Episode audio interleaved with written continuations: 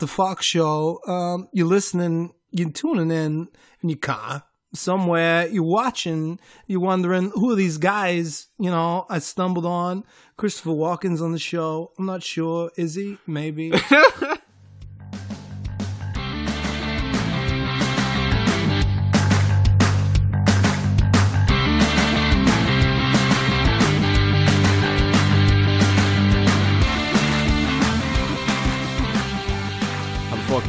Connor Falk, and you're listening to What the Falk Show. Another great guest, another great episode. I'm very blessed to have Lucy Amundsen. Lucy Amundsen is the owner of Locally Laid. Herself and her husband Bill uh, created this great, this great company, Locally Laid, up in Minnesota, up a way to provide healthy, organic, range-free chickens and eggs for all the consumers out there. We're talking about middle agriculture. We're going to talk about the difference between organic, between cage-free, between free range. I'm really excited to have her on the show. So anybody who's a health advocate, who believes in organic food and non-GMO food, who believes in figuring out what it takes to make the good food, what you need to look for when you're in the uh, grocery store, go ahead and check out this episode. You're listening through SoundCloud, iTunes, and Stitcher. This is Connor Falk, the What the Falk Show. Let's get this Falcon going.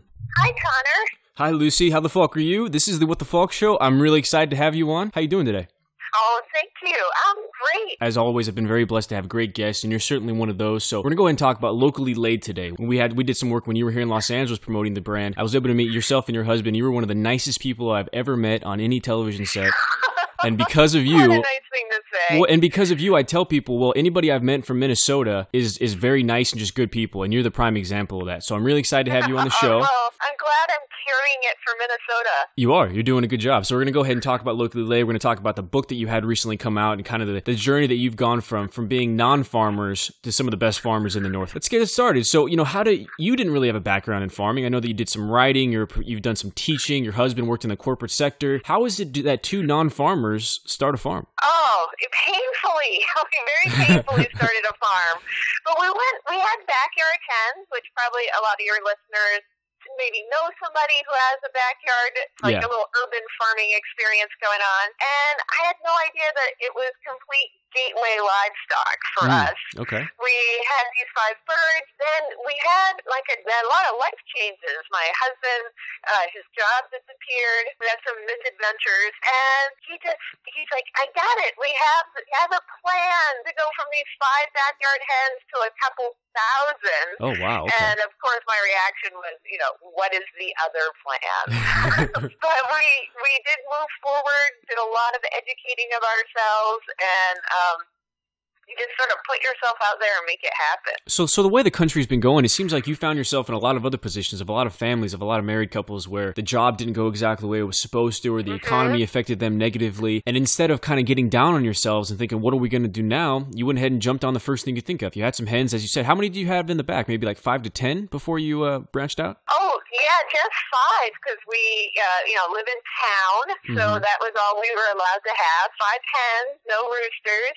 And you and you decided, okay, And we're gonna go ahead and uh, and start this company. We're gonna go ahead and try to provide some healthier eggs. Now, is this background because you had always kind of been an advocate in terms of healthier food, in terms of non-processed kind of food? Did you guys have any any belief in that? Well, I would say we we do. We were, you know, on the edge of the real food movement. We Okay. always shop at a co-op. We um, are members of a CSA, a Consumer uh, Sustained Agriculture. But um, but I wouldn't say that we were so into it that hmm. anyone would have expected us to do this. We could certainly see the writing on the wall about smart, better eating. Yeah. And of course, supporting rural communities is important, particularly in a place like Minnesota. But honestly, we had no business going into this, Connor. well, I mean, so far, whatever business you had, whatever reason you did, I'm glad you did. I'm glad to get the opportunity to have you on the show and to have the great company that we have with Locally Laid, which is some of the best business taglines, as you know. Uh, you know, you, you, from reading from reading the uh, book, you have uh, beak slapped. You know, you have uh, the local chicks do it better from the T-shirt that you actually let me have. So some of the great brands and the way you built it is perfect. So as someone like myself who who finds myself going to stores and things and, and buying food from corporations and scientists and feeling like, well, I don't know who uh-huh. I don't know who made this. It would make me feel better if I actually knew who was responsible for this. That's exactly what you guys do at Locally Laid. You're so consumer savvy. You're so in consumer communicating with the consumers. Have you found that being part of the community is very helpful in terms of starting a business like this? oh, it is. And when you when you share your story, and when people understand that there's a real why behind your doing it, Yeah. you know, you're, we're not just out here to make money, and it's a good thing because we really did make money for probably three and a half years. But um, that we we said that we really wanted to see livestock treated better, and we wanted Mm. to create this better egg. Because when birds are outside eating grasses and bugs, and maybe an ill-timed frog that jumps into the paddock, you know, they end up with much better eggs of less fat, less cholesterol, and actually taste like something. Hmm. So we got pretty impassioned about the product itself. Um, and then people, when you share your story, people just connect with that. Yeah. It is kind of amazing when you put yourself out there. It's like the right people show up Yeah. and um, help us get this word out. Well, that's absolutely because you obviously affected me and left a positive impression with you and your husband when I met you guys, and then the impression you've had from the book that you've released and how people have really enjoyed that to see the journey of where you guys came from and where you are now. We'll get into exactly more details about locally laid the uh, the book later on, but I want to go ahead and talk about you talked about the healthy eggs. Now that's somewhere where we're at. You know, I I go to the store, I see cage free, I see organic, I see all these different things. Can we talk about the difference between cage free and free range? Because I know that's big for you guys. Sure. It's super confusing, and I have a theory that it's meant to be confusing. Absolutely, yeah. Um, 'cause, you know, there are these I call them traditional eggs, the conventional eggs, which we don't know what that looks like now. PETA has done a good job of showing us birds in cages. yeah. But you hear cage free, and it's so easy to have this misconception that these birds are outside, ranging um, out on the prairie and, and singing "The Hills Are Alive." Exactly, yeah. But actually, it's usually between 30,000 and sometimes hundreds of thousands of birds in these mega barns. And they actually, for the most part, have no natural light whatsoever. And I like to joke it's like they live in a casino. You know, they're not getting any any relationship to the outdoors at all. It's like a dungeon. So cage free is better than caged, but just that people know that it's not birds outside, which Okay. is what free range and pasture raised really are. Okay. Now, free range with all of your chickens, because all the hens are named Lola, right? Correct? All thousand of are them Lola. Lola, short for locally, short for laid. Oh, I love that. and they have to go outdoors and we rotate them in their pens so that way they're always on fresh grass so that Mm. they're actually consuming consuming good things that that augment their diet so they're not just eating pure grain which is what is the diet of typical chickens Mm, pure grain. So that would get me to the point of because organic is all in terms of that kind of means exactly what the animal that you're eating, what they ate as their diet, correct? So is organic something that they don't look out for in terms of eggs? Like what, you know, how can we save money and still eat healthy in the supermarket? Oh, I know. It is a hard thing because food is kind of artificially cheap. But organic tends to be this umbrella term that you're like, well, if it's organic, then it has to be good, Mm, right? yeah, exactly. And, you know, just to muddy the waters a bit more, organic just means that those chickens are eating organic feed. It Mm. doesn't mean that they're outside having pasture pasture goodness in their diet. They're not caged, but organic really means that they're cage free. They might have some very limited access to the outdoors, but it's not birds free roaming on prairie. So, uh, and there's also this added thing which completely um, completely bums us out is that when we looked into becoming organic certified, because we're those type of folks who wanted to do that, Yeah. We found out that the vast majority of organic feed for animals in this country, corn and whatnot, is actually uh, imported from China and India. Oh, great. Two very polluted places, Yeah. which is I I hate reporting that to people because it's such a disappointment. Yeah. Um, but it is the truth that if we wanted to be organic, we would be putting, we'd be having this carbon footprint that is just surreal to us when we're so committed to locally sourcing and locally selling. Yeah, absolutely. And locally, locally laid obviously is the big idea of what your company does, and it kind of brings middle agriculture to the forefront. Anybody, I hope, listening here in Los Angeles, wherever they are in this country, around the world, they want to support the local farmers. They want to support the people who, mm-hmm. like you said, you aren't necessarily in it for the money or the profit. You're in it to provide a good product, to provide a healthy egg coming from a healthy chicken. Now, have you noticed that that your happier your chicken is, the better tasting the egg? Have you had to experience that, you know, first person? Yeah, you know, there is something about, um, well, it makes a lot of sense that if your bird gets a varied diet, Yeah. she's going to just produce an egg that is going to reflect that varied diet. So Mhm. all the seeds and the flowers and the clovers and bugs, it will give your yolk this nice, robust yellow. Mm-hmm. Then I find like if I talk to people maybe who are younger than 25 and I'll say something about it has this great yolk taste and they'll look at me and say, well, what does yolk really taste like? Because um, we've been sort of trained, uh, that's, that's been trained out of us. Industrial ag, those eggs don't taste bad, but I won't I would say they don't taste like anything. Um, so it's a real flavor source, and it's also a great way to get omega 3s and beta carotene, which is really, these are hard nutrients to to get naturally. Yes. So that's something we're really proud of. So another thing you guys are providing and and you said, you know, you guys are starting to I guess jump on the train in terms of just how trying to educate people. Obviously you're selling a product and you want as many people to buy as they can, which hopefully for this episode more and more people will be ordering locally laid eggs from Minnesota, but have you kind of found that that uh, you feel how important it is to really educate these people because like you talked about the carbon footprint i had no idea about that go to the store i'm trying to pay extra four bucks for my eggs thinking i'm doing good for my body when really i'm paying extra for something even worse for my body. That's got to be something that's uh, you well kinda... i know it does get I, I try really hard not to bum people out yeah. and shame them about what they're buying because we're all just trying to do the best we can with the information we have. Yes. But um but I do get out there and educate people a lot, and I love speaking about it because most folks don't understand that there's this really oppressed segment of agriculture called middle agriculture, and we didn't understand it either when we first started because we pro- it probably would have given us pause to be hmm. jumping into what is arguably the most difficult kind of agriculture.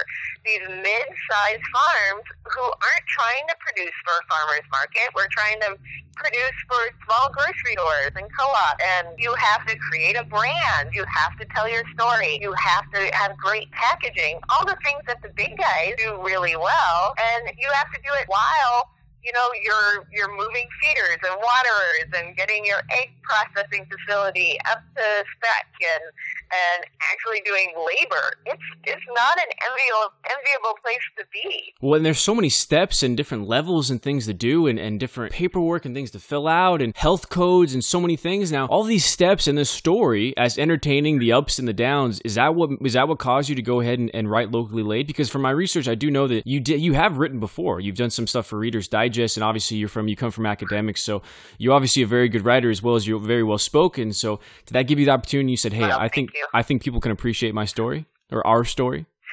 Yeah, you know, it started off as a blog, which I would say it was rather cathartic of me yeah. for me to write this out and find everything that's funny about this situation. Honestly, Connor is a coping thing that I do to make things funny, mine all the amusement out of it, and then I feel better about it. Yeah.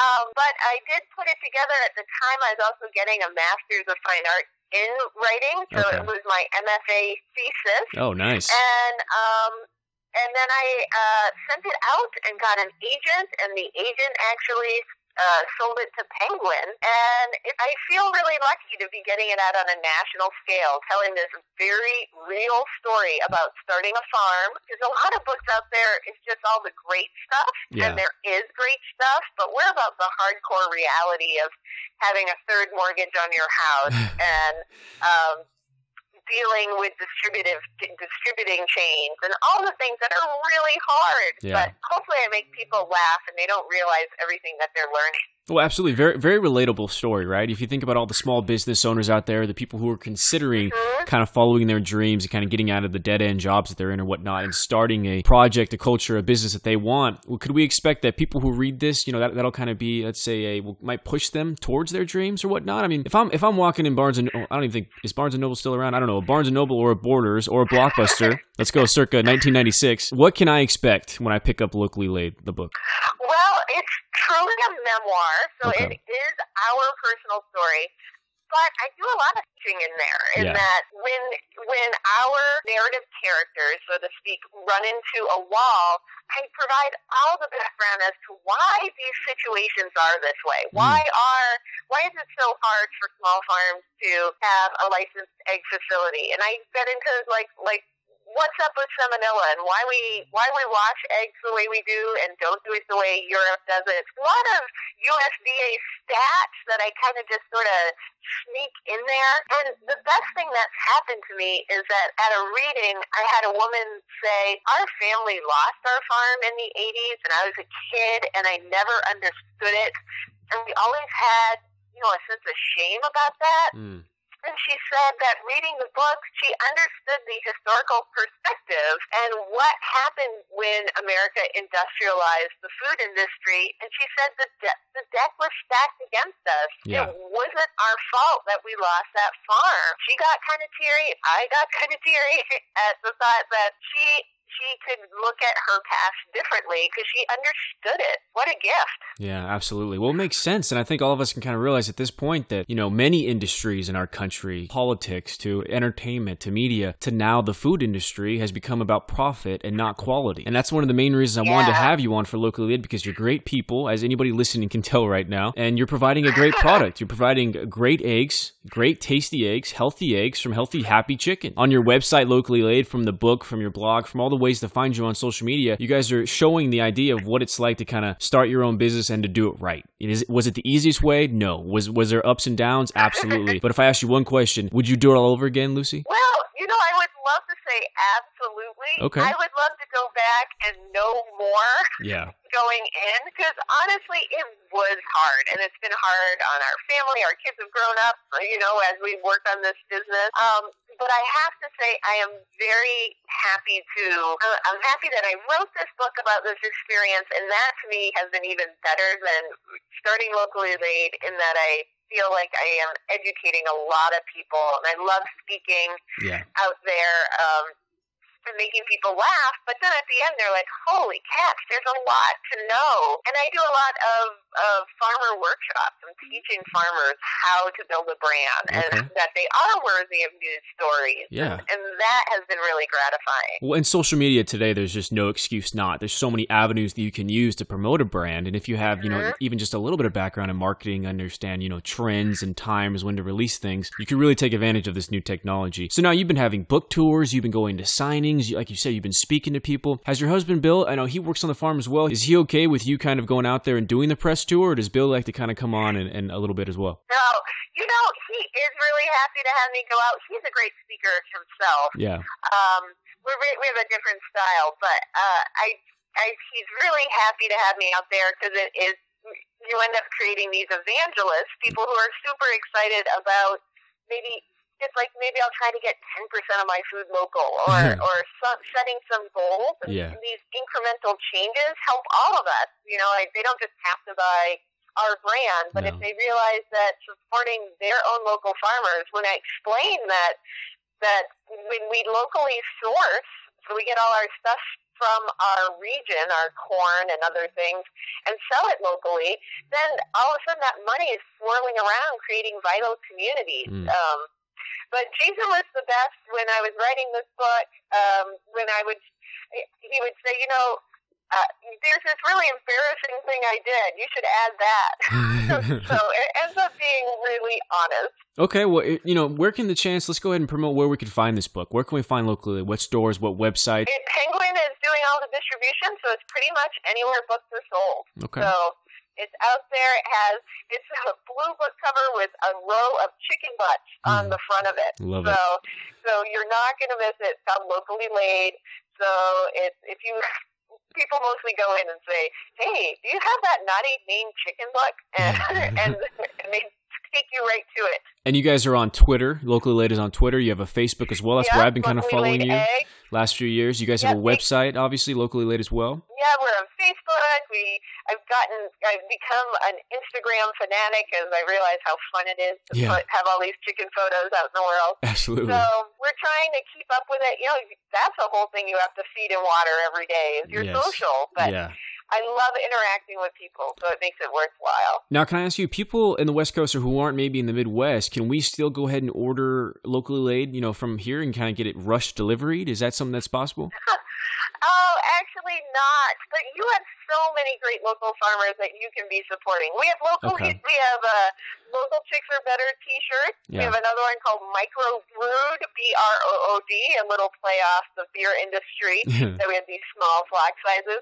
So folks are could you could have a, one of our fun American made T-shirts. So that's one way you can support us, or buy the book, or just drop us a line. We we love to communicate with folks. Yeah, absolutely. So if listeners want to go ahead and just tell their friends in the Midwest about, about the company you guys have and the great food, or want to go ahead and buy some of your memorabilia, which you said is very witty and savvy and is available in a lot of different arenas, and also just kind of pay it forward, right? And, and, and pay and buy from the other local farmers around here and kind of get into that community of the middle Absolutely. agriculture. Okay, well, that's kind of the, we're nearing the end of the episode. You've given us a lot of information about locally laid. It's certainly something I'm going to continue to look into, and I hope that any listener from now will want to support it, want to be a bigger part of that. And in general, want to be part, of, I think, of in today's day about knowing who you're buying things from, especially when it comes to food. You know, I mean, you buy Dasani and it's owned by Coke. You go to mm-hmm. Chipotle and you think you're eating healthy, but it's owned by McDonald's. So that 1% who owns Yeah. everything is also affecting your food. And at least myself, I don't like that. I'd rather know exactly who I'm dealing with. So it's nice to talk to locally laid so people can hear who you guys are and what you're about. Well, thank you so much.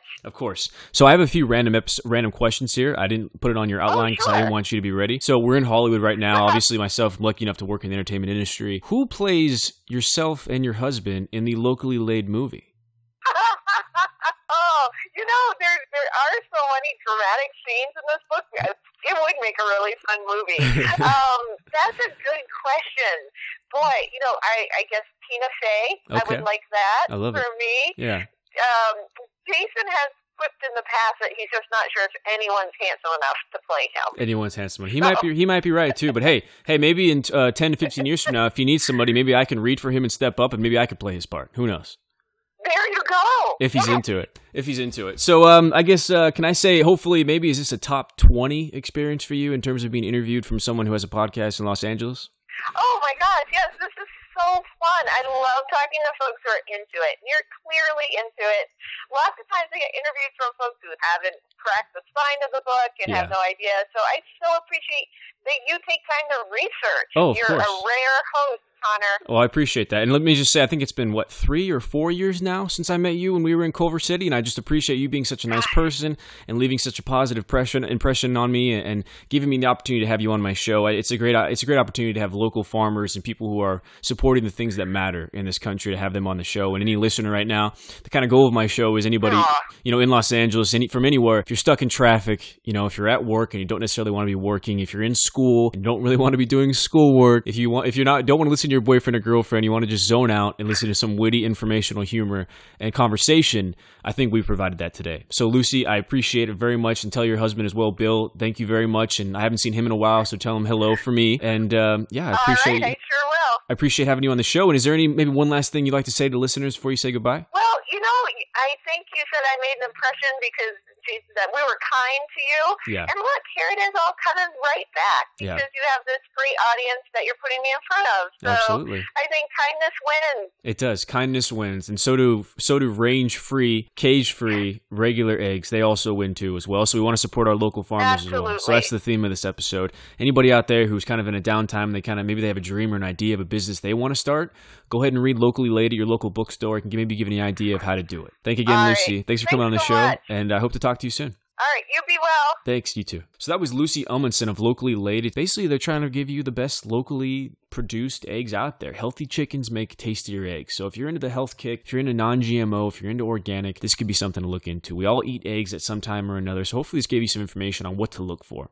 Cage free isn't always necessarily worth the extra price. Organic isn't always worth the extra price. It can still be from China or somewhere else with really bad, you know, environment, which is going to make that food not very healthy. So in America, in advertising in general, it always tells you what? Pay extra for better food. In this society right now, in terms of eggs, you're not always doing that. So the things that you want to look for are free range. That's the kind of word you want to look for. Free range, and then I guess organic in certain times. But free range because a healthier, happier chicken makes a healthier, happier eggs. And I love some eggs when I'm having my breakfast burrito every Sunday when I'm watching my Raiders do well. So I appreciate Lucy coming on the show, her husband Bill as well for starting this great company. Fortunate enough to meet them working on a television show years ago. Very happy they took the time to come on the show. My name is Connor Falk. This is the What the Falk Show. You're listening to SoundCloud, iTunes, or Stitcher. Hopefully, this is another example of an interview with someone that's very nice, very entertaining, and very witty. Went ahead and talked to them about what they do. Hopefully, this gave you some downtime and, and took away some of your boredom, whether you're in that hot LA traffic right now, whether you're playing video games, or whether you're at school and you're thinking, hey, I just don't want to do some school. I'll talk to you next week as I am lucky enough to have a great guest and hopefully another great episode. Talk to you soon.